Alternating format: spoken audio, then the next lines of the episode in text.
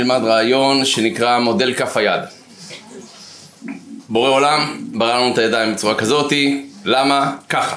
אבל יש מיליון סיבות אולי שנוכל לתפוס דברים וכדומה, אבל הרעיון שאנחנו נלמד היום, יש לנו חמש אצבעות, כאשר חמשת האצבעות בעצם מופרדות בעצם מהאגודל שהוא בעצם הוא נפרד יותר, הוא כביכול שונה, וארבעת האצבעות האחרות הן דומות יותר, הכוונה הקרבה הטופוגרפית שלהן מעידה משהו על המכנה המשותף שלהם, ואנחנו ניקח את זה כאילוסטרציה על מנת ללמוד מכך משהו לחיים. אז בואו נתחיל, יש כזה משפט שהוא מה זה כואב, אבל הוא הולך ככה. הכל היה מושלם עד ש... אני התבוננתי במשפט הזה, זה מה זה קורה לי כל פעם. כאילו, הכל ברוך השם עד ש... חייב להיות איזה עד ש... שיהרוס... אז המודל הזה אמור לעזור לנו להתמודד כשקורה... בסדר? שעד שהזה מגיע, כי לפעמים יש קומבינטורים, אתה מבין, מסתדרים מכל מצב. היה פעם איזה אבא אחד בא לבן שלו, אמר לו, אני רוצה לקבוע לך עם מי אתה מתחתן. אמר לו, אבא, עשה טובה, אוקיי? אני ילד גדול, תן לי לבחור את מי אני רוצה להתחתן איתה. אמר לו, אבא, ואם אני אגיד לך שזה הבת של ביל גייטס? אמר לו הבן, אה, עכשיו אתה מדבר אחרת. אוקיי, שימו את הבן בצד, הוא מסודר. אבא למחרת פוגש את ביל גייטס, היי, how are you, ביל גייטס? אני רוצה להציע לבת שלך חתן. אמר לו ביל גייטס, חמוד שלי, הבת שלי עדיין לא בשידוכים. היא בגיל, אבל עדיין לא... אומר לו אבא, ואם אני אגיד לך שזה נשיא סגן, סליחה, זה סגן נשיא הבנק העולמי? אומר לו ביל גייטס, עכשיו אתה מתחיל לדבר. שימו את ביל גייטס מסודר. הוא מגיע למחרת, אבא לנשיא הבנק העולמי. אומר אני רוצה להציע לך סגן. אומר אני רוצה סגנים, יש לי מספיק. אומר מה אם אני אגיד לך שזה החתן של ביל גייטס? יפה, אז הוא סידר לבן שלו אישה, משרה, זהו, וביל גייטס. זאת אומרת, לפעמים עם קצת יצירתיות, אתה יכול באמת לעשות מכלום משהו. אבל זה יפה בסיפורים, במציאות זה מעט יותר מאתגר. וזה מה שאנחנו נדבר היום על אה, בעצם המודל הזה שהרעיון שלו הוא כזה. חלק מסוים בחיים אנחנו לא יכולים לשנות. חלקים אחרים אפשר לשנות. ומאוד חשוב שנדע להפריד בין השניים, במקרו מה שנקרא, על מנת שלא נבזבז אנרגיה. זאת אומרת שאם אני עכשיו ממלא לכם טנק דלק, ואני אומר לכם שהטנק דלק הזה אמור להספיק לכם לחודש, אתם תצטרכו לשקול כל פעם, כל נסיעה, האם היא כדאית או לא. כי אחרי, אם אתם לא תחשבו ככה, אתם תיסעו לאן שבא לכם בכל רגע, ייתכן מאוד שיגיע הזמן שבאמת נצטרך לנסוע לאנשהו ולא להידלק, בסדר? אותו דבר, אני מפקיד לכם בחשבון אלף שקל. ואני אומר לכם שזה התקציב שלכם לחודש הקרוב, אין יותר, אין גירעונות. זאת אומרת, אלף שקל וזהו. אתם תחשבו לפני כל דבר שאתם קונים, מפאת הסיבה, כי יכול להיות שתצטרכו באמת משהו במהלך החודש, ואז לא יהיה כסף. אותו דבר אם נקרא לזה כוחות, בגדול, אנרגיה. אנחנו לא בעלי אנרגיה בלתי נדלית. אין לנו משאבי אנרגיה שאני יכול לעבוד 24/7 בלי להתעייף, למשך שנים. אין כזה דבר. בשלב מסוים אני אתמוטט. בשלב מסוים לא יהיה לי כוחות. אז אם אני אכלכל נכון את האנרגיה שלי, כשיגיעו דברים חשובים, דברים אמיתיים, קונקרטיים, חשובים לחיים שלי או של אחרים, יהיה לי כוחות. אבל אם אני אבזבז את הכוחות שלי, מאוד ייתכן שאני אגיע למצב שאני ארצה כוחות, ודברים חשובים באמת. יכול להיות שאשתי, הילדים, בעלך, העבודה שלי, לא יודע, דברים שחשובים לך, פתאום אין לך כוחות. ואני אפסיד בעצם את הדברים החשובים בחיים שלי. אז לכן המודל הזה בנוי בעצם ממשהו, חלק ראשון, משהו שאני לא יכול לשנות. שלושה דברים נלמד, שאין לי אפשרות לשנות אותם, ממילא חבל על כל שנייה שאני משקיע עליהם, בסדר? ארבעה דברים שבהחלט אני יכול להשתנות, וכדאי שאני אשנה, כי מה שאני אשנה, אני בעצם, איך שתציע את המיטה, ככה תישן. מה זה הארבעה דברים האלה, או מה זה החמישה דברים האלה בקצרה, אחרי זה נסביר כל אחד. החלק שאני לא יכול לשנות, למשל, נקודה ראשונה, עובדות. מה זה עובדות? היום יום חמישי בלילה. אני לא רוצה לשמוע שמישהו יגיד לי, אוף, למה יום חמישי היום? סופיות! נגמר השבוע! חמוד שלי, זה לא יעזור. היום יום חמישי בלילה, נכון? זאת אומרת, אין עניין, בוא נטחן את זה, למה יום חמישי היום? אני לא יכול להיות עצבני. למה אני לא מטר שמונים וחמש בלונדין עם עיניים כחולות? למה השם? למה? ככה. כאילו, זה קשה. לא, אבל? למה? זאת אומרת, עובדות, אין שום עניין להתווכח איתן, אין שום עניין לטחון אותן, כי זה פשוט מאוד, יאבד, אני אאבד אנרגיה. אני ארגיש חלישות הדעת, כי אני מבזבז זמן, או על, נקרא לזה משאבים, על דברים שלא השתנו. שונא את העדה של בעלי. לא, זה עדה כזאתי, זה, אופי, אני לא חשבתי ככה. אמרו לי, אל תהיי כזאתי. הרב, אני כזאתי. לא, זה לא דעות קדומות, הרב, סליחה שאני אומר לך את זה, זה ממש ככה, זה כל המשפחה הזאת ככה. עכשיו לא אמרתי איזה עדה, ככה שכל אחד ייקח לאן שהוא רוצה. זה העדה שלו, הוא לא הולך להחליף אותה בזמן הקרוב, כמה שידוע לי, אתה מבין? זה לא, זה אפילו לא דת, אתה מבין? דת, בא לך, לא יודע מה. כאילו, אבל עדה, זה מה יש. אימא שלו זה אימא שלו. זה לא יעזור כלום. הוא לא יכול להחליף אותה. ההורים שלנו, לא הולך רחוק. ההורים שלנו, אי אפשר להחליף אותם. מה אני אעשה? זה ההורים שלי. עוד פעם, אין לי תלונות, חס ושלום אישית, אבל הרעיון, אל תבזבזו אנרגיה על עובדות. עכשיו, קיץ, יום חמישי בלילה, לילה וכדומה. עובדות, אין מה לבזבז אנרגיה. תבדקו טוב טוב מה אתם, על מה אתם רבים, מה שנקרא, עם מה אתם מתווכחים. דבר שני, העבר שלנו. אנחנו מרבים לדבר על זה. העבר שלנו, משהו שאני לא יכול לשנות אותו. לא יעזור כמה נתבכיין על זה, או כמה אני אחשוב אחרת אם היה קורה, קורה, איזה שטויות. המקרה שלה, שמעתם אותו, מאוד התפרסם, אה, בארצות הברית, זוג שלא זכו לילדים 11 שנים. וכל כך רצו, כל כך רצו. טיפולי, ו... ו... ו... ו... ו... ו... ו... אחרי 11 שנים, זכו, ברוך השם. זכו לילד. ילד מקסים, הכל היה טוב ויפה. והילד קטן, גדל, אתה יודע, תענוג, נחת. הגיע לגיל שנה וחצי, והאבא קם בבוקר מעט מאוחר, טס לעבודה, בדרך כלל שהוא יוצא מהבית. הוא רואה תרופה של האימא שנמצאת על השולחן. תרופה מאוד מאוד קשה, אז הוא אומר לאימא, תעשי טובה, קחי את זה מפה, למה זה פה? סגרי את זה, שימי את זה בארון. והוא רץ לעבודה. האמא הייתה טרודה בדברים אחרים. הילד משועמם, התחיל להסתובב בבית, טיפס על משהו, ראה בקבוק חמוד. כנראה לא היה סגור מספיק טוב, פתח. עכשיו אף אחד לא יודע את זה. האמא ממשיכה בחיים כרגיל. פתאום היא רואה, לא על אף אחד מישראל, את הילד מתמוטט. לחץ, היא לא יודעת מה קרה, לא, אין לה אפילו כיוון מחשבה שזה התרופה. היא לא מבינה מה קרה, אולי הוא התעלף, אולי לא, לא יודעים מה קרה, לא יודעים מה קרה. אז ישר אמבולנס ובית חולים, ועד שעלו ועד שהבינו, לא לאף אחד מישראל, הילד נפטר. עכשיו תבינו מה קורה פה, אתה מבין? אתה מבין שמתקשרים לאבא, בואו כמה שיותר מהר, הוא מגיע, נשאר לבשר לו את הבשורה. הוא נכנס לחדר של הרופא. הרופא יושב שם, האישה יושבת בצד, והרופא מספר לו את העובדות לפי מה שהוא יודע, מה קרה. הוא שתה את התרופה. עכשיו, האבא מסתכל על האימא, על אשתו, ותחשבו מה עובר לו בראש עכשיו.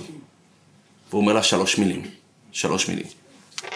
לא אני אוהב אותך, צאו מהסרט. לא צריך לשקר עד כדי כך. לא, זה לא הרגעים עכשיו להגיד את זה. אבל הוא אמר לה משהו קרוב אולי. הוא אמר לה, אשתי, אני איתך. זהו, ככה הוא אמר. למה אני אומר את זה? כי עוד פעם זה עבר. מה זה יעזור עכשיו אם אני אצעק עליה? מה עשי? אמרתי לך לסגור, יא! מה זה יעזור? א', מי אמר שהיא אשמה? סליחה מכבודך, בסדר? יכולת להקדיש לזה עוד 20 שניות, לסגור את זה בעצמך, בסדר? אבל רק אני אומר, נקודה מאוד מאוד מאוד חשובה לפני שאתם אומרים משהו, שימו לב טוב אם אתם לא אומרים משהו כלפי העבר שאי אפשר לשנות. אמרתי לך לא, למה? זה כבר קרה, זה כבר קרה. אין שום עניין, שום עניין, לבזבז זמן, בטח לא במצבים מסוימים, על העבר שאי אפשר לשנות. תכף נדבר על כמה דברים, אבל שנבין איך הדברים עובדים, והדבר האחרון זה אנשים אחרים. אנשים, אני אוהב אנשים. הם גורמים לכם נחת. איזה אנשים. הכל היה מושלם עד ש... אתה מבין? אתם לא תוכלו לשנות אנשים אחרים בהכרח אם לא רוצים. אנשים זה אנשים. אני לא חושב שאנשים רעים, אבל כל אחד הוא אגואיסט במידה מסוימת. כל אחד רואה את העולם בצורה אחרת. עשיתי לעצמי תרגיל השבוע, סתם, באמת לעצמי. קראתי לזה תרגיל שלושת זוגות הנעליים. אני קורא בשמות, כי זה נותן לי... דמיינתי לעצמי של... שלוש זוגות נעליים, בסדר? שלושה זוגות נעליים. זוג נעליים ראשון זה נעליים שלי. נעליים שלי. זאת אומרת, תיכנס רגע לנעליים שלך ותחווה את עצמך באמת. מה קורה איתך? פנגר, מה אתה רוצה מהחיים שלך? מה, מי אתה? מה אתה? כאילו, מה, מה עובר עליך? אחרי זה זוג נעליים שני, זה הזוג נעליים של מישהו אחר, לצורך העניין אשתי. תיכנס רגע לנעליים שלה. תראה מה היא חווה, בסדר? מה היא מרגישה מה, מהצד שלה, אבל לא מהצד שלך, מה הבעיה שלה? כנס לנעליים של השני באמת, תחשוב שאתה רואה את העולם דרך העיניים שלו, איך הוא מרגיש, מאוכזב ממך או לא מאוכזב ממך, שמח בך, לא שמח בך, גאה בך או לא גאה בך, סומך עליך או לא סומך עליך, כנס לנעליים שלו. הזוג נעליים השלישי, זה זוג נעליים של יועץ, קראתי לזה. תחשוב, חס ושלום, לא חס ושלום, לפעמים אדם צריך ללכת ליועץ, לא משנה, זוגי, כזה או אחר. אם הייתי הולך עכשיו ליועץ, יועץ כביכול אובייקטיבי, הבורר. מה הוא היה אומר בסיטואציה הזאת על כלפי שנינו? זאת אומרת, שנינו באיזשהו מאבק מסוים, כל אחד רואה את הצד שלו, כל אחד עצבני על השני נגיד. אם אני חושב לך ליועץ, מה הוא היה מייעץ לי, בזוג נעליים הראשון, מה הוא היה מייעץ לאשתי? טוב, אז זה אני עכשיו, כי אני בנעליים של היועץ, ואני אומר לכם, זה לא ייאמן, אם תעשו את זה רגע, תנסו לייעץ לעצמכם, תראו שאתם יודעים תשובות מדהימות. אתם יודעים ממש כל מה שאתם צריכים כדי לעשות. נו, חכה, נפל, זה קצת קשה. אבל אני יודע בהחלט מה אני אמור לעשות, בסדר? אני יודע, אני יודע מה אני אמור לעשות, מה אני רוצה לעשות. אבל לא תמיד אני צריך לעשות את זה, בסדר? זה כבר משהו אחר. אבל... גם אני, שעשיתי את זה, אל תאשים אחרים. גם אל, אל תתפסו במיסטיקה. יש אנשים אוהבים, הרב נראה לי עשו עליי כישוף. מה אתה אומר? בגלל זה אני לא מתחתן עכשיו, נראה לי. היה פעם בבית חולים בארצות הברית, ככה שמעתי, מחלקת טיפול נמרץ. מיטה מסוימת, יום שישי, שעה תשע בבוקר, לא משנה מי שוכב שמה, הנפטר.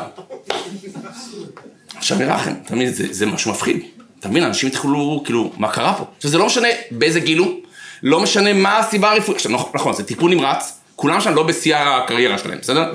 אבל זה לא כאילו בשיא הכוחות, כאילו, מה קרה לו? בחור צעיר, שור, מה הוא נפטר? יש פה סיכוי, אני, נכון, אם הייתי מהמר פה מכל הבית חולים, יש פה סיכוי גדול. אבל למה דווקא המיטה הזאת? למה תשע בבוקר? ולמה יום שישי? כל זה ועוד, נדע בפרק שלפנינו. אז הרופאים ניסו להבין ולא מצאו שום סיבה, ברקורד הרפואי אין קשר בין המחלות, מחליפים חולים מה שנקרא. אז כל רופא הביא את האיש דת שלו, אוקיי? הרופא הקתולי הביא כומר עם צלבים, אחי...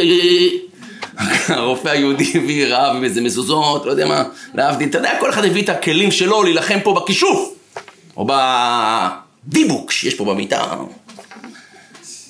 ואז כמובן עוקבים אחריו. טאנם, טאנם, טאנם. מצלמות הותקנו בחדר, הרופאים שבחדר בקרה, אוקיי, שמונה בבוקר, הוא עדיין חי. שמונה וחצי, נושם. שמונה ארבעים וחמש, רואים את פרננדו, המנקה החדש. מגיע אל עולה אוי אוי ברטלונה. עכשיו, מה עם השם הבא, קרי? עכשיו מחפש שקע. השקע היחיד זה יד המיטה של ההוא עם המכונת הנשמה.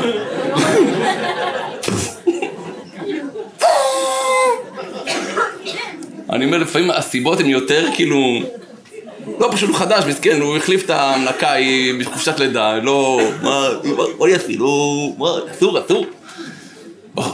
בחור טוב, אתה מבין? אז לצורך העניין, אל תחפש לי בשמיים כל מיני סיבות, לא סיבות. אז תזכור דבר אחד, בסדר? יש דברים שאי אפשר לשנות. תשימו לב, שלושה במספר. האחד, זה אלו הן עובדות. ככה זה, אין מה לעשות. אתה בארץ ישראל, אתה בקיץ, זה הממשלה שלך, לא משנה מה, אני באמת אומר, כאילו, זה המשטרה, זה, ככה זה החיים, חלאס, חלאס. דבר אחד. דבר שני, העבר, בסדר? נקודה מאוד חשובה. די, די, די, די, די, די. אפשר ללמוד מהעבר, להתקדם קדימה, לא קרה שום דבר. ואני אומר לכם שהרבה פעמים בעבר שלנו, אנחנו גם אלופים בדמיונות. אתה מבין? הייתה אישה אחת, אה, הטלפון שלה נגמר, הבטריה. אז היא אומרת לבן שלה, תתקשר לאבא שנייה. עכשיו הוא פספוס קטן, קוראים לו טלפון אה, מבסוטי. תתקשר לאבא בבקשה, ההוא מתקשר, אין, אין, אבא לא עונה. זה עשו פעם, אבא לא עונה. פעם שלישית, אבא אומר לאמא שלו, אמא, אבא לא עונה, אבל יש פה איזו אישה שלא מדברת. וואו, וואו, וואו. תחשוב, מה, אתה מבין? הבעל חוזר אחרי מהעבודה, היי, מה העניינים? האישה, מה העניינים? מה העניינים? חתיכת חצוף, סליחה שאני אומר את הפנים, רשע! מה קרה? מה קרה? מה עשיתי? מה קרה? מה כבר את ישר, ישר, ישר? למה? למה את מדברת עליי ככה? ישר בעבודה וזהו. היא אומרת, למה? בוא, בוא, יוסי, בוא, בוא שנייה, בוא חמוד, בוא. תגיד לאבא, תגיד לאבא, בבקשה, מה? מי ענה לך הטלפון? הוא אומר, ילד, אישה. בבקשה, אישה, חתיכת. אומר אבא, איזה אישה, איזה אישה. שואל את הבן, מה, היא אמרה לך? מה היא אמרה לך? הקו איננו פנוי כרגע, אנא התקשרו במועד מאוחר יותר. מה זאת אומרת? כאילו, למה אתם עפים לרע, מבין, לשלילי, ישנת, אתה מבין? בחור טוב, מה, כבר מי תרצה אותו בינינו? אבל... הנקודה העיקרית היא, יקיריי, עוד פעם, עובדות, עבר, אנשים אחרים. אנשים אחרים שיהיו בריאים, באמת אני אומר לכם, הם לא עושים את זה מרוע לב. אבל לפעמים התגובות שלהם יכולות להתיש אותך, להתיש אותך. אז בואו נעבור רגע לארבעה חלקים אחרים, כי הם יותר מעניינים אותי, בעיקר החלק הראשון, תכף נדבר עליו, שהם בידיים שלי, כי כל הדברים האלה לא בידיים שלי, אני לא יכול לשנות אנשים אחרים, לא בצורה מיסטית ולא בצורה פיזית, אין מה לעשות, זה הם. אני צריך ללמוד לחיות איתם. ארבעה דברים אחרים, הדבר הראשון זה מחשבות. הדבר הראשון שהוא בידיים שלי, זה המחשבות. נכון, המחשבות שלי יושפעו מה, מהעובדות, או מהעבר שלי, או מאנשים אחרים. ברור, אני לא מנותק מהעולם. ברור שאם חוויתי חוויה לא נעימה בעבר, זה ישפיע על מחשבות שלי שיהיו שליליות בהווה. ברור. אבל המחשבות האלה, וזו הנקודה העיקרית, אני לא מחויב לחשוב ככה. שמעתי אדם שהיה נזיר, 18 שנה, אני אומר מפורש, בחור שוודי, הלך ל-18 שנה למנזר בתאילנד. ראיינו אותו. אמרו לו עכשיו תקשיב, אני לא יודע את השם שלו, יש לי את השם מישהו, מה שרוצה. שאלו אותו, תסכם לנו במשפט אחד, 18 שנה במנזר. מה למדת? הוא אמר לכם דבר אחד. אני למדתי לא להאמין לכל מה שאני חושב. זהו. למדתי לא להאמין לכל מה שאני חושב. אז המחשבות שלי, אמנם הם ילכו אוטומטית בעקבות מצב מסוים, טוב או רע, אבל אני יכול לשנות אותם. כי המחשבות שלי ישפיעו על הרגשות שלי, זה החלק השלישי. הרגשות, ברור שאם יש לי מחשבה לא טובה, יש לי הרגשה לא טובה. לא ייתכן שיש לי מחשבה לא טובה ואני ארגיש כאילו וואו, כאילו, ממש לא, לא יכול להיות. יהיה לי מחשבה לא טובה, מן הסתם יהיה לי רגש לא טוב. והרגש הלא טוב ישפיע על מעשים לא טובים. כי אם אני עכשיו עצוב או מרגיש על הפנים, אז ממילא המעשים שלי בהתאם, אני לא אהיה לא חדור מוטיבציה, יאללה בוא לעבודה, נרביץ פה עבודה. לא, אתה מבין. ואז התוצאות יהיו בהתאם. התוצאות שלי בהתאם, כי המעשים ישפיעו על התוצאות, והרגשות ישפיעו לי על המעשים, והמחשבות ישפיעו על הרגשות. והכל התחיל במצבים שאני לא יכול לשנות אותם. אז אותם אני עוזב. מה שנקרא, איך שפו ככה, איך קוראים לזה? כשהם ילדים, אני מוציא את הבוהם. אז את המצבים אני, אני שם בצד. מחשבות. בואו ניתן כמה דוגמאות, תבינו איך הדברים עובדים. יש לנו עכשיו איזו תוכנית חדשה בהידברות שנקראת גם אני הייתי שם. היא עוד לא עלתה לאקרנים, מה שנקרא, אנחנו, אז זה עדיין ככה בהכנות, אנחנו עושים את החומרים כרגע. אנשים שהתמודדו עם דברים, אנשים שהתמודדו עם דברים, קצת דיברתי לכם, סיפרתי לכם אולי באחת ההרצאות. דוגמה, אולי לא סיפרתי לכם את זה או לא, אבל משפחה אחת שפגשנו בכפר חב"ד, משפחת לנדאו. אה, האימא מושקי מספרת לי, הם זוג חמוד, זוג צעיר, צעיר, צעיר. וברוך השם התחתנה עם בעלה, שבעלה התנדב בהתחלה, ואחרי זה עבד במקום לילדים עם צרכים מיוחדים. חמוד, יופי, כאילו כל הכבוד לו. תשמע, לעבוד עם ילדים עם צרכים מיוחדים, זה אתגר, אתגר. והיא הרגישה שהיא שמחה שבעלה, בעזרת השם, מצא לו, מצא לו עבודה של חסד, של נתינה, של... זה יפה, מקסים, כאילו הרגישה הרגשה, וואו, כאילו זכיתי, ברוך השם. ובתוך תוכה היה לה הרגשה גם, אנחנו עוזרים לילדים כאלה, אנחנו בעזרת השם לא נצטרך להתמודד עם ילדים כאלה. כי יש איזושהי הרגשה כזאת, הנה אלוקים, אני פרעתי את חובי לחברה, כביכול. נתתי את התרומה שלי בתחום הזה, אז שחרר אותי בזה. וגם אתה יכול לשמוע אנשים שיגידו לך, בוא תתרום לאנשים שחולים במחלה הזאת, ואתה לא תצטרך את המחלה הזאת. Mm, יפה. כך היא חשבה, וזו הרגשה אולי אמיתית, אני לא אומר שלא. והם התחתנו, ברוך השם, הכל בסדר, ילד ראשון, פיקס. וילד שני, ילד עם צרכים מיוחדים. עכשיו תבינו את ההרגשה, בהתחלה אתה לא, ראית, לא רואה את זה בהתחלה, היא אומרת, כי הילד לא היה נראה חיצונית כילד עם אוטיזם קשה, אבל פתאום הוא לא מתפתח. פתאום כל הילדים מרגישים מתהפכים, מתחילים לזחול, ללכת, והוא כלום, כלום. אבחונים, אבחונים, והילד סובל מפיגור שכלי חמור מאוד.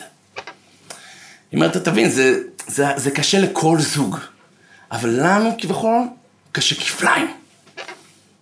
זה המחשבה, עוד פעם. הילד לא ישתנה. אף פעם לא. זה המציאות. לא, הרב, תברך אותו. זה לא קשור. בסדר, אתה יכול לברך, יש שיפור אולי, אני לא... אבל הוא לא יהיה ילד רגיל. עכשיו, תבינו שזה לכל החיים. זה לא, טוב, בעזרת השם זה יעבור. בואו נחזיק חזק, שבועיים, חודשיים, שנתיים, ונהיה אחרי זה. לא נהיה אחרי זה. אז המצב הוא לא פשוט, והמחשבות הן בהתאם. יום אחד היא מספרת שהיא הולכת לגן שלו, לקחת אותו מהגן. והיא נראית מאוד צעירה, כי באמת זוג צעיר. התחתנו בסביבות גיל 19 כזה, היא בת 22 עכשיו, כאילו, היא הייתה, אז בחורה צעירה, שהיא באה לקחת אותו מהגן ויש ריתמיקאית, זאת עם אקורדיון. יש עדיין את הדבר הזה? או חשמלי? אתה רואה ריתמיקאית עם קרבולות, כאילו, אה, כן, זה מקצוע של פעם, זה חמודה. יפה, יפה. ילדים, באתי לנגן לכם. חמוד. עכשיו הריתמיקאית, הגננת מכירה את ההורים, אבל הריתמיקאית לא. ואז היא באה לקחת את הילד שלה. והריתמיקאית אומרת לא, פה הכניסה רק לאימהות. היא נראית ממש בחורה.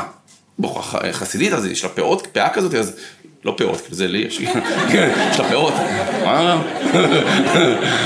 אה, אז היא נראית ממש, זה היה כמו השיער שלה, היא נראית ממש בחורה צעירה רגילה, כי בחורה צעירה.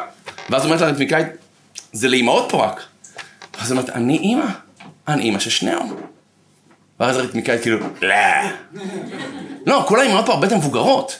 בדרך כלל ילדים עם צרכים מיוחדים, זה קורה אחרי הרבה פעמים, כאילו לידות יותר מתקדמות וכדומה. היא אומרת, כל האנשים פה מבוגרות, את אימא של שניהם? ואז היא אמרה לה משפט ששינה לה את החיים. עוד פעם, היא לא חשבה על המשפט הזה. מה אני אענה לאנשים שיגידו לי? ואז היא אמרה לה משפט, אני לא בחרתי בזה. אני נבחרתי לזה. תקשיבו, אני לא בחרתי בזה. וזו הסתכלות שמשנה חיים. למה? כי ברגע שהשתנו המחשבות, אוקיי, אני נבחרתי לזה. מכל המשפחות, עמדו בתור מצידי משפחות אצל אלוקים, ואלוקים מתלבטת למי מי מתאים לגדל את הילד שלי שניאור, מי מי מי מי מי, אתם, אתם. ואלוקים בחר בנו, נכון? נבחרנו כמו שאתה מקבל זימון לטיס, להבדיל, כן, לא משנה, להבדיל, לטיס, לחובלים, לסיירות, למודיעין, נבחרת. אני נבחרתי לזה, לא בחרתי בזה. אז מילא ברגע שהמחשבות השתנו, הרגשות השתנו, כבר לא הרגשה של מסכנות, ולמה דווקא אני, ולמה עכשיו, וכן הלאה. ממילא המעשים השתנו, היא פתחה עמותה, שקרא לזה הנני, עמותה לאימהות עם ילדים צרכים מיוחדים. כביכול, אני פה בשביל הילד שלי. הנני כביכול. אני אימא שלו. אני לא בורחת, אני לא מעבירה הלאה, הנני. זה, זה גבורה. זה לא קל, לא קל. אז המעשים יהיו בהתאם לתוצאות, יהיו אחרות לגמרי. שאלתי את בעלה, תגיד לי, כאילו, מה... מה... איך אתה הרגשת? זו הרגשה לא פשוטה, בכלל, אתה זה שמתנדב, אתה אולי... לא שאלו אותך כאילו למה אלוקים עשה לך את זה? כי בכל זאת, יש אנשים כאילו, מה, למה, למה, למה אתה? בואנה, למה, הוא היה אדם טוב, למה השם לקח אותו, למה עדיין אדם טוב? דווקא את הטובים הרי בינינו. מה, ככה אנשים כאילו לא, מה, זה לא, לא מצחיק. אז אני שואל אותו, לא, אנשים לא אומרים לך, אתה יודע... ואז הוא אומר, אתה יודע איך אני מסתכל על זה, הרב? בוא אני אסביר לך. אלוקים עשה איתי חסד. תאר לך, לא הייתי עובד בזה, הוא אומר לי, לא הייתי עובד בזה. ופתאום היה נוחת עליי כזה דבר. בואנה, אני בחור צעיר, אני לא יודע איפה למצוא ידיים ורגליים. מה אלוקים עשה? שלח אותי למכינה שנתיים. לך תלמד על החומר הזה, תעבוד בזה, תתמקצע, ואז תקבל את הילד הזה. הוא הקדים לי תרופה למכה, אתה מבין את זה? תודה אלוקים שהוא עשה, כאילו, אתה מבין? אם זה אדם שלא, לא למד, אז אני ידעתי כבר על מי לגשת, מי לא לגשת, מה לעשות, מה לא לעשות, אני כבר הייתי בפנים! זאת אומרת, שינוי של המחשבה ישנה את ההרגשות, ישנה את המעשים, את התוצאות, אז הוא כבר הפכה להיות המנכ"ל של העמותה שמה, והוא קידם אותה מאוד, וזה, אתה מבין? כי הוא קיבל פתאום drive כזה, כי זה, זה גם ילד שלו, זה לא סתם שאני מתנדב אצל מישהו אחר. בואנה, זה הילד שלי, אז אני אדאג לו הכי טוב בעולם, אז אני כבר מבין את ההורים האחרים מזווית אחרת לגמרי. הכל השתנה אצלו. אז אני אומר, ברגע שהמחשבות משתנות, הכל משתנה. אבל לא תמיד קל להגיד ככה. אספר לכם על עצמי עכשיו משהו שאני אתוודה. אה, אני כישרון. אני אסביר לכם, לרעה, אל תלמדו ממני בסיפור הזה. אבל לפני שבוע, שבוע וחצי, יום שלישי, היה לי יום קשה, בסדר? אשתי טסה לחו"ל. בהתחלה היה לי הרגשה טובה. כאילו, לא, אתה יודע, כאילו... חופשי ומאושר, אחי! סתם. זה, ככה הרגשתי בהתחלה. עד שפתאום הכל נפל עליי, כאילו, רגע, מי עשה כביסה עכשיו? כלים, קניות, סליחה, מה? איפה היא? שתחזור עכשיו. קיצר, אז... אז אתה יודע, יום ראשון, ביום ראשון שני עוד אני באופוריה, ואז לאט אני נכנס כאילו, מה? זה היום שלישי, ואני צריך לקחת את הבן שלי הקטן לגן עכשיו, לחיידר שלו. עכשיו, שיהיה בריא, זה צריך לקום על הבוקר, אתה מבין? עכשיו, אין לי בעיה, אני קם מוקדם. הפועל צריך לקום ממש מוקדם. אז אני צריך להתפלל בבוקר באיזה מניין של כאלה, כן, משכימים כאלה, ואין לי כוח, ואני עייף, ואני בא לזה, תדאג לו עכשיו, נו מה? מה אתה אוכל בבוקר? טוסט. מאיפה יש לך טוסט עכשיו, תגיד לי מה אתה? בוא נאכל קורנפלקס כל הילדים! לא, טוסט. לך תשיג לו עכשיו גבינה צהובה עכשיו, מה, נדפוק אצל השכנים להביא גבינה צהובה? לא יודע, לך, איפה הטוסטר בכלל? ואיך, ואיך אתה, אני אנסה לומר, לא, אבא, אני אוהב קטשופ, מה תשים קטשופ, מה אתה רוצה ממני קטשופ כך? אני לא, לא, לא בנוי לדברים האלה. אז כאילו לאט לאט התחלתי כזה, עכשיו תתלבש, אין לי חולצה, מה איפה לך חולצה? קח את שלי, קח את שלי, מה הבעיה? עד ששעד יאללה בוא כבר, אתה מבין, אנחנו מאחרים, עכשיו אני גם בלחץ, יש לי בתשע בבוקר תוכנית רדיו. עכשיו בתוכנית רדיו אני צריך לבוא כאילו, בוקר טוב! כאילו חיים של מיליון דולר, אתה מבין? לא זה שאני פה עבד של קטנטנים עושה להם סנדוויצ'ים על הבוקר. קצר, אז יאללה, תוכנית ברדיו, בסדר, הנה, יופי, יופי, כיף לכם, תתחזקו, נהדר. לא, זה, זה כמו הליצן העצוב, אתה מכיר את זה? כאילו, יאללה, החיים שלך נפל. טוב, אז אני סיימתי תוכנית ברדיו, היה לי תוכנית בהידברות. הנה, יופי, עכשיו אני נוסע גם לראיין אנשים, וגם אני צריך כאילו, אה, מעניינים, מעניינים. כאילו מראיין אנשים, והולך, ונוסע, ויופי, יופי, יופי, ונוסע, ואחרי זה מחכות לי שתי הרצאות, באשקלון ובבאר שבע. ואני בלחץ של זמן, ואני טס עם האוטו, וזה בתי ספר גם כן, תבין, כיתות ז' עד י"ב. מה קשור אליי עכשיו, כאילו? כן, בא לי לתת הרצאה עכשיו לכיתות ז' עד י"ב בחופש. הם בחופש שלהם, אז עושים טובה שבכלל שבאים אליך, אתה מבין? טוב. בקיצור, אז שני בתי ספר רץ מאחד לשני, סיימתי. הרגשתי הרגשה, זהו. אני נוסע הביתה, לא שמישהו מחכה לי בבית, אבל אני אסע הביתה. אשתי בחו"ל. בקיצור, אני עצרתי בתחנת דלק. עכשיו תקשיבו איך מסתבכים העניינים. אני בא, אני מלא דלק, איך שאני יוצא מתחנת דלק, אני רואה מכונית עומד בצד, איך שאני עובר, שני אנשים יוצאים מהתחנת, מה, מהמכונית, נראים בני 45 פחות או יותר, בסדר? יוצאים גבר ואישה, זאת אומרת, נראה לי בעל ואישה כאלה, והם עוצרים את המכוניות, כאילו קרה משהו. עכשיו, אתה יודע, אני אחרי שעברתי את היום הזה, הרגשתי כאילו, אוקיי, אני פנוי לחסדים. כאילו, לא... לא, כאילו, אני מרגיש כאילו, וואלה, אני סיימתי את העבודה, בבקשה, אני פה בשבילכם. אז אמרתי, תהיה נחמד, ת, ת, תראה מה קורה, אז אני יוצר שנייה את המכונית, אני מוריד את החלון, כאילו, מה קרה? כי זה נראה לי לחץ כזה. ואז הגבר מסתכל עליי, אומר, יואו, רפנגר! מול רפנגר! הוא בא לי, זה רפנגר! יפה. עכשיו, הסתבכתי, הסתבכתי. למה? כי עכשיו אני לא יכול להבריז סתם, אתה מבין? הופ, סליחה, לא, אשתי מחכה לי. עכשיו כאילו, שלא יהיה בושות, הרב, ככה מתנהגים רבנים. אתה מבין, אסור להיות לך בן אדם, כבר אסור להיות. בקיצור, אז אני אומר, מה קרה? מה קרה? אוקיי, עכשיו, ספר לי סיפור. לא לקפוץ למסקנות, המסקנות דאג בסוף, וגם עם סימן שאלה. הוא אומר לי, פנקר, תקשיב. אני צריך לנסוע לעפולה, הכרטיס אשראי שלי נחסם, ואין לי דלק. אוקיי.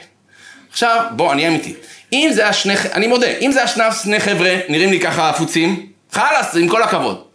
אין לי פה כלום. במקרה, מילאת דלק עכשיו. נכון, נגמר לי. לא יודע, אני לא... אבל זוג רגיל, לחלוטין, רכב גם נראה לא רע. זה לא תגיד לי זה רכב כזה מצ'וקמק, כי לקחו אותו פה מה- מהסיבוב. רכב נראה לא רע, זוג... אוקיי. אז אה, אני אומר, "אוקיי, שנייה, אני אעצור בצד, אני אראה מה קורה. אני יוצא החוצה. עכשיו בינתיים אשתו, מה שחשבתי שזה אשתו, היא עוצרת אנשים. עוצרת אנשים כאילו עם מכוניות. הוא אומר לי, יואו, לא נעים לי, מה, אני מקבץ נדבות וזה. באמת ריחמתי עליו, באמת ריחמתי עליו. אז אני מסתכל בכיסים, אין לי כלום מזומן. עכשיו, היה לי את האשראי שמילאתי אני. אז אני אומר לו, מה, אין לכם, כאילו, אין לכם דלק? מה לא, וזה ועד עפולה, ו... וגם רציתי לקנות משהו לאכול ולשתות, כאילו, קצת, אולי גם לעשן משהו, כאילו, בדרך, כאילו, לא, לעשן סיגריה, כאילו, להתעורר, כי אני מפחד שאני ארדם. מה קרה לכם?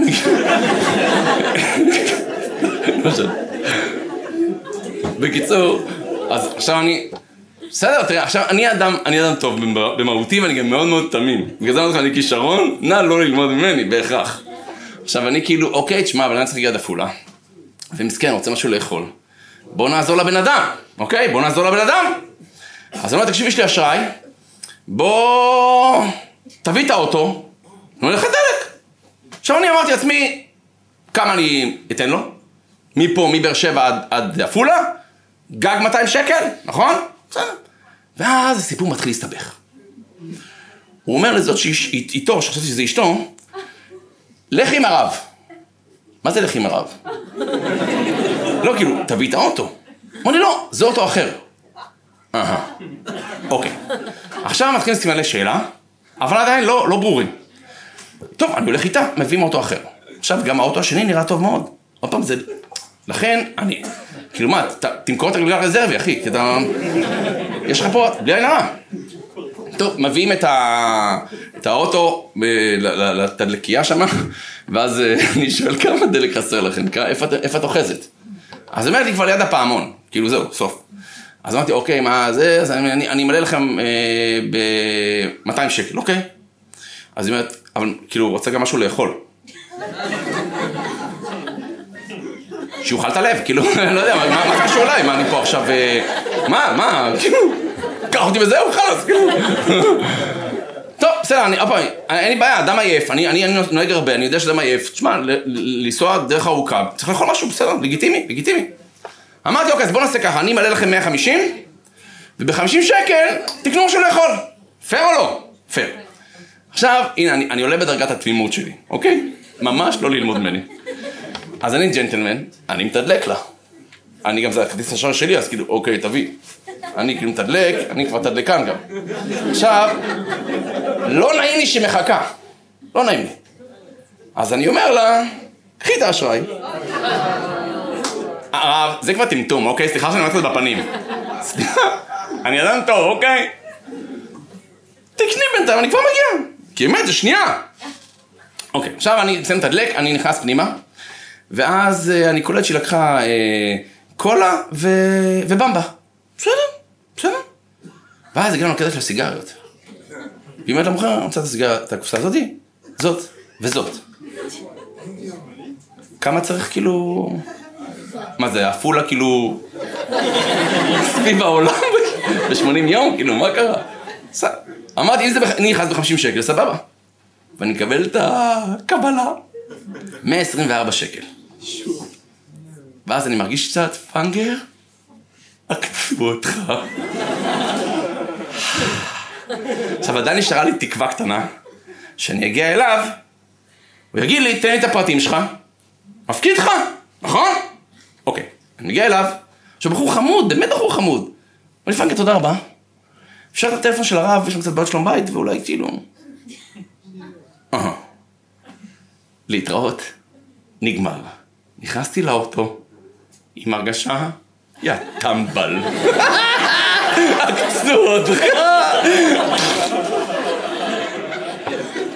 עכשיו, שנייה, שנייה, לא לקפוץ למסקנות. אלו המחשבות שעברו לי בראש, בסדר? מן הסתם, איזה הרגשות יהיו לי?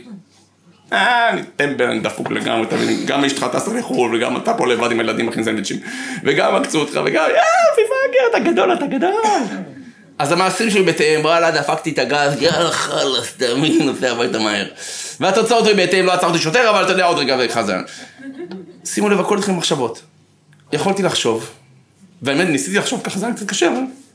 מאוד יכול להיות, חכו, זה עוד לא נגמר סיפורים, מאוד יכול להיות שנקבל הביתה הזמנה, יצאת צדיק! פרגר, יצאת צדיק! הכל היה פיברוק, אחי, אני אומר לך, כל המצלמות נסתרות, קידשתי שם שמיים, אני אומר לך, הראו אותי בכל הטלוויזיות, פרגר, כל הכבוד לך, תאמין לי. עכשיו, תאר לך זה היה המחשבות שלי, בסדר? איך הייתי מרגיש? וואלה, אני תותח, אני, אני, תאמין לי, תותח. המעשים שלי יהיו בהתאם, תוצאות, אחי, זהו, שיחקתי אותה. שים לב, טוב, הכל עניין של מחשבות. אתה החלטת שעקצו אותך, אולי, לא, אולי באמת הם באמת נזקקים, באמת, מה זה נזקקים? הם נתקעו בלי כסף, מה קרה? למה שלחשוב קרימינלי, עקצו אותך, מה קרה? בסדר. דבר ראשון. דבר שני, יכול להיות שבאמת הם חבר'ה, כי הם נראים בסדר גמור, יכול להיות שכל הסיפור הזה באמת סתם בראש שלי, סך הכל הם חבר'ה טובים. יכול מאוד להיות שהוא פתאום, יודע מה? בעקצות, בסדר? יכול להיות שהוא ירגיש, וואלה, אני עקצתי את הרב. איזה רב צדיק! אתה יודע מה? וואלה, אני חוזר בתשובה! וואלה, שם הכל בצד והולך לכולל! אתה רואה אותו עוד שנתיים, זקנקנים כאלה, הרב! בואנה, אתה יודע מה עשית לי? יפה, וכל הבית שלו התהפך בזכותך, אתה מבין? קנית אותו ב-274 שקל. עוד פעם, זה הכל עניין של מחשבה, נו מה אתה, תבחר מה שאתה רוצה, תבחר מה שאתה רוצה. ולכן אני אומר עוד פעם, יש מצבים שאתה לא תשנה אותם. אתה לא תשנה אותם. אני מודה, אני כמה, המודל הזה בניתי את זה אחרי זה. כאילו עדיין הייתי איזה יומיים תקוע עם ההרגשות, וואלה, אתם, אשתי מתקשרת אליי בלילה, נו איך, איך בבית? עקצו אותי. הרגשתי מה זה על הפנים. אבל לא משנה, אבל הנקודה העיקרית היא, זה, כן זה עניין של הסתכלות. אבל אני אומר עניין של הסתכלות, מכיוון שהחיים לא בידיים שלנו. באמת אני אומר לכם, יש לנו פה הכל מושלם עד ש... ועד שזה מגיע. ואיך נתמודד עם זה, זו בחירה שלנו. זו בחירה שלנו. אז כמה כללים איך להתמודד, אני החלטתי ללמוד ממים. מה זאת אומרת? בואו נהיה כמו מים. מים, דבר ראשון, הם מאוד זורמים. הם מאוד מאוד זורמים. תזרום עם החיים, תקשיב, תתקדם, תתקדם, תתקדם. מים מרמזים ביהדות על ענווה. הם הולכים למקום נמוך. אם אתה קצת תוריד את עצמך, בסדר.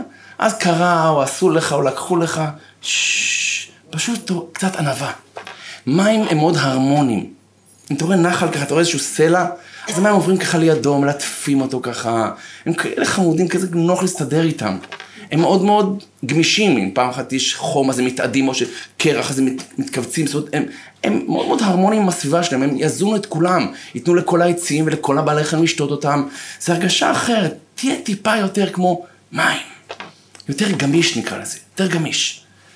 אם כבר דיברנו על גמישות, אני אומר לכם, אפרופו התוכנית הזאת, אתמול היינו, אתמול זכינו להיפגש עם זוג שאני אומר לכם, אני הייתי מוקסם, זוג נמוכי קומה. נמוכי קומה. מה? נמוכי קומה. הם חמודים ברמות, כאילו. בא לך כאילו... באמת, כאילו, מדהימים, אני אומר לך. אתה יושב עם אנשים שמספרים לך את החיים שלהם. תחשבו מה זה.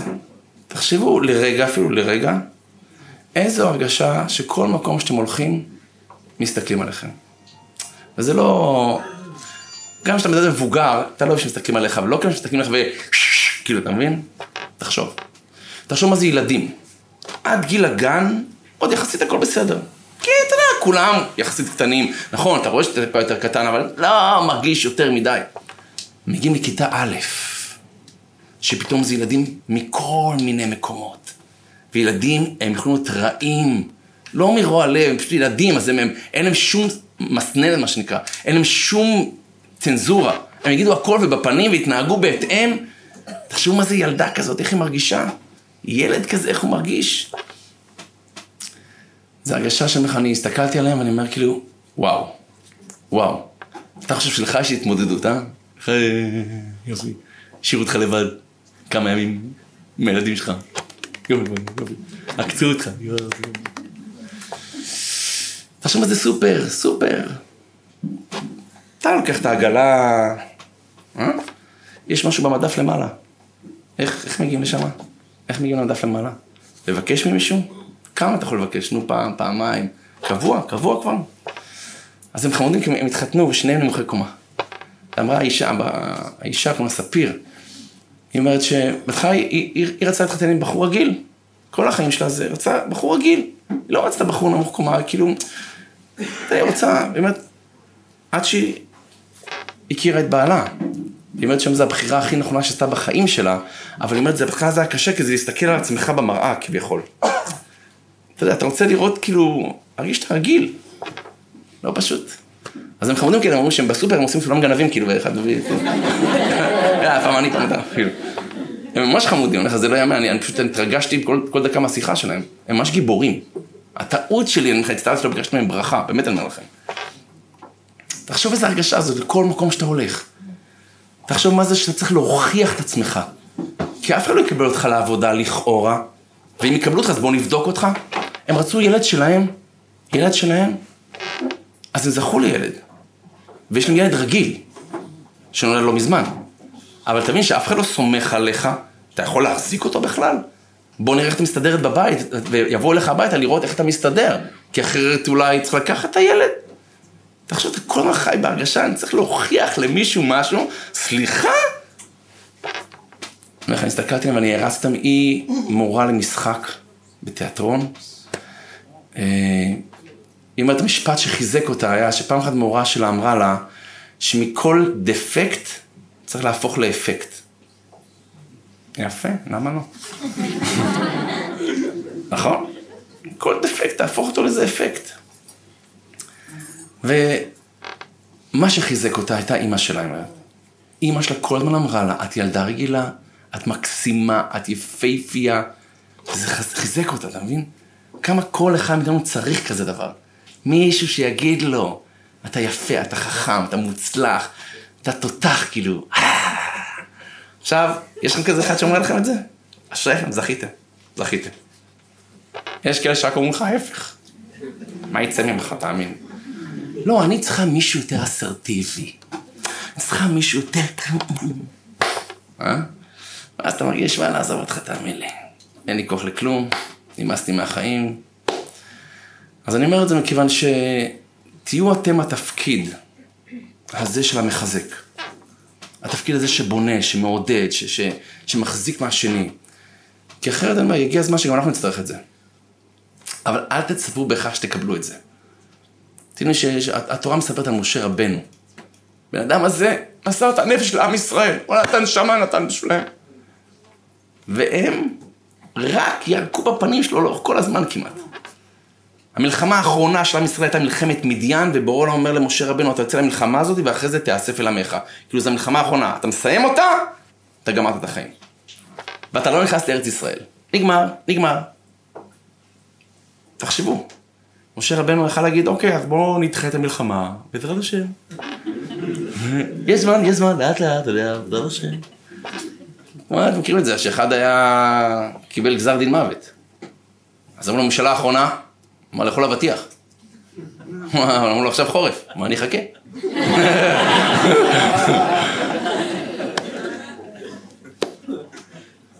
אז אני אומר את זה מכיוון שהוא יכל לדחות את זה. אז אומרים המפרשים שהוא יצא מיד למלחמה, ואז, ורק אז, בסוף חיי החיים שלו, עם ישראל הסתכל עליו, אמר, וואלה, הוא גבר. עד אז חשבו בואנה אינטרסנט, עושה הכל בשבילו. אתה מבין, הבן אדם הזה השקיע את החיים שלו, אוקיי? אפילו הילדים שלו לא ירשו אותו. אתה יודע איך קוראים לילדים של משה רבנו בכלל? לא יודע, היה לו ילדים בכלל? לא יודע מה קרה איתו. היה מתאים שאתה יודע, תחשוב, רב של עיר, מנכ"ל של חברה, הכניס את הילדים שלו, אחי! כנסו לנעליים של אבא. בשביל מה עבדתי כל החיים? בשביל מה? אתה מכניס את החתן שלך, מכניס את, הבא, את הבן שלך, את הבת שלך, אתה יודע, קודם כל הצלחת, אחי. משה רבנו זהו, כלום. והוא לא נכנס לעם ישראל, לארץ ישראל בגלל עם ישראל, לא בגללו. הוא, אמרו לו להוציא מים מהסלע, אוקיי? הוא בא לסלע, כאילו, תוציא מים. לא הוציא מים. ועם ישראל התחיל לפתוח את הפה. אה, אה, אה, אתה לא מבין בכלל בדברים האלה. צחקו עליו. אז הוא, לפי דרגתו, פעם אז הוא לקח את המטה שלו והכה בסלע, סיפור ארוך שבתורה. בגלל זה הוא לא נכנס לארץ ישראל. עכשיו, בפרשה האחרונה בתורה נקראת וזאת הברכה. כך היא מתחילה. וזאת הברכה אשר ברך משה את עם ישראל. מה זה וזאת הברכה? אומרים חז"ל, זהו, הוא, הוא נפטר. הוא הולך לברך את עם ישראל. הוא יכול להגיד, אני רוצה להגיד לכם משהו לפני שאני הולך. אוקיי? אני הולך להוציא הכל עכשיו. יא חתיכת זבלים! בוא'נה, אני שונא אתכם! בגללכם אני אומר לך, תכנסו, כנסו לארץ, כנסו כולכם, יאללה, כנסו, כנסו אחד אחד. אין בעיה, אני נשאר פה במדבר לבד עכשיו. בגללכם, יא חתיכת, אה? תחשוב איך הוא מרגיש! בוא'נה, אני, אני... הוא 40 שנה אכל קש איתם במדבר, במצרים, בוא'נה היה נסיך, יכל להישאר להיות נסיך של פרעה, אחי, לא מתאים. תחשוב, אתה בארמון של פרעה, מצרים, חרטומים. תחשוב איזה קרחנה יכל להיות שם, אחי, מצרים של פעם, כל הבלאגנים. תחשוב, אתה הבן של מלך סעודיה. אה? היית מוכן לצאת מהארמון? רגע, לאט לאט, תן ליהנות פה. אתה מבין, איזה שייח' סעודי בדובאי. לא קשור, אבל זה ברעיון. לא יודע, כולם שם בשבילי, כאילו זה אותו משפחה. הסתדרו בחיים. עכשיו למה אני אומר את זה? תחשוב מה זה, אדם השקיע כל כך הרבה, כל כך הרבה, ויורקים לו בפנים. אבל כתוב, וזאת הברכה. למרות כל מה שהוא עבר, הוא בירך אותם, מה זה מכל הלב. אומרים חז"ל, מפה אתה תלמד. גם אם השקעת במישהו, השקעת בבעלך, השקעת באשתך, בילדים, בעבודה, ופתאום אתה מרגיש שמי שהשקעת בו כל כך הרבה, לא מחזיר לך אפילו פרומיל. או אפילו יותר מזה, נוגח לך באף, מה שנקרא. זה הרגשה מאוד פוגעת, בסדר? מאוד פוגעת. אבל התורה מלמד אותנו, תהיה דומה לאלוקים. והלכת בדרכיו. אלוקים הוא אותו דבר, כביכול, מה זאת אומרת? אלוקים נותן לכל אחד מאיתנו שפע, ובינינו, אני לא הילד הכי טוב, תכלס, בוא נהיה אמיתיים. כאילו, אני לא הילד הכי טוב. ולמרות שאני לא הילד הכי טוב, הוא ממשיך לתת לי, ברוך השם. שימשיך לתת, ש... לא, לא דיברתי, והוא. תחשוב כמה אנשים כאילו, מה שנקרא, אלוקים נותן להם, והם כאילו, אוקיי, חפש אותי. בעזרת השם, בגיל 90, דבר איתי, אוקיי. אני תורם, תורם, פעם בשנה, תורם, תורם, חס ושלום. שני שקל וחצי. להשקיע את המצפון. אני אומר את זה בכוונה מכיוון שתנסה להיות כמוהו. אתה רואה, אלוקים נותן, נותן, נותן, כביכול, כלום, אני, מחזיר לו פרומיל אולי. בכל זאת משרתת לי. ככה תתנהג עם אשתך, ככה עם בעלך, ככה עם הסביבה. זה חזק. ככה עם הסביבה שלנו, אני אומר, מכיוון שאין לכם מושג מה אירוע כמו שלנו פה עכשיו עושה. באמת אני אומר לכם. מישהו שלח לי דבר שנקרא אפקט 100 הקופים. ניסוי שנעשה ביפן, התחיל ב-1952, במשך 30 שנה עקבו אחר קופים. תופעה מוזרה, אבל עובדת כך, תקשיבו טוב. הנחיתו להם באי בטטות, עטופות בחול. קופים אוהבים בטטות.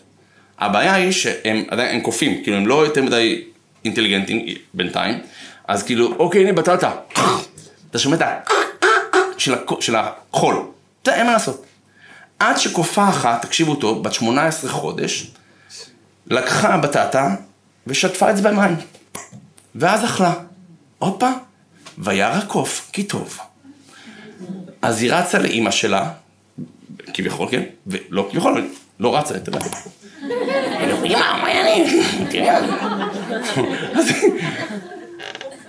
אז היא באה לאימא שלה, וכאילו, היא לימדה את אימא שלה, שמאוד כדאי לקחת את הבטטה ולשטוף.